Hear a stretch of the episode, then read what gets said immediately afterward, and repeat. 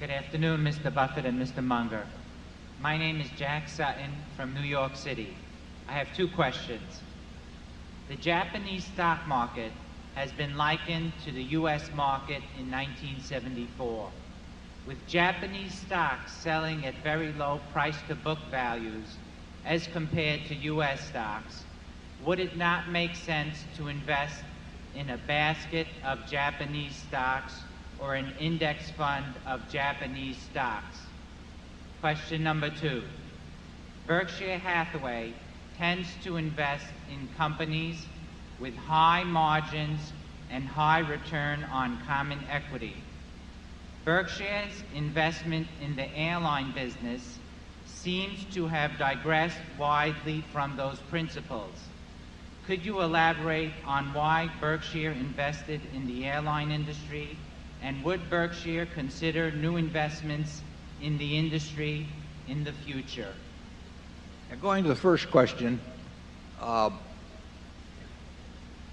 the reason that and I don't know the exact figures, the Japanese stocks would sell at a lower price book ratio than U. S. Stocks is simply because Japanese companies are earning far less on book than American companies. And earnings are what determine value, not book value. Book value is not a factor we consider.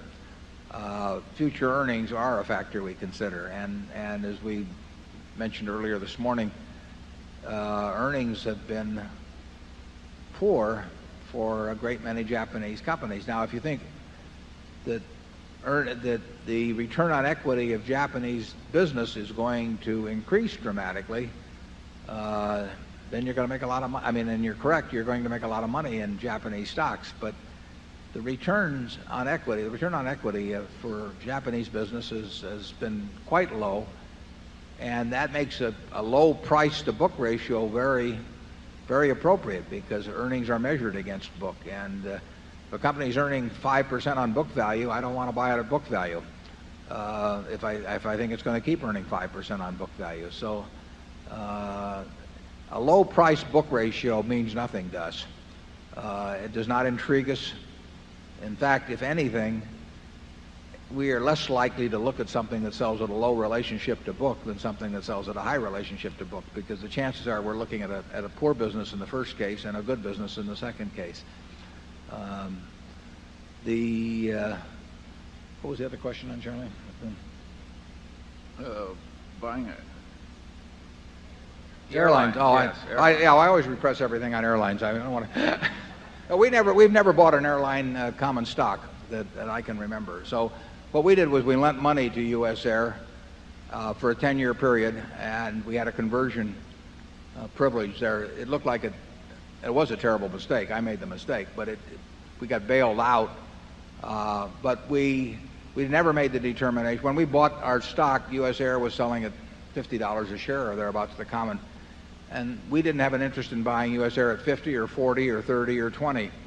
Uh, and we got a chance to as things went along all the way down to 4. Uh, and we never bought it. Uh, and we never bought American or United or Delta or any other airline. It is not a business that intrigues us. We did think it was intriguing to to lend money to them with a conversion privilege and it's worked out now as it because we got lucky and because Steve Wolf came along and really rescued the company from right at the brink of uh, bankruptcy. Uh, but we're unlikely to be in airlines, although again, we wouldn't mind lending money uh, to a lot of businesses that we wouldn't buy common equity in. I mean, that that, that could happen again in various industries, including the airline industry. Charlie, do you have anything to say on either the airlines or the Japanese market? Well, the airline experience was very unpleasant for us. The net worth just melted. It was like a billion and and it just went 100,000,000, 100,000,000, 100,000,000 and finally the cash is running down. It is a very unpleasant experience. And we try and learn from those experiences, but we're very slow learners.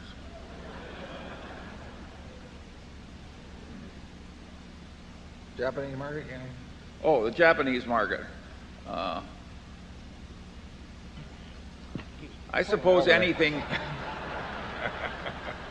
I suppose anything could happen. Uh, after all, we bought silver.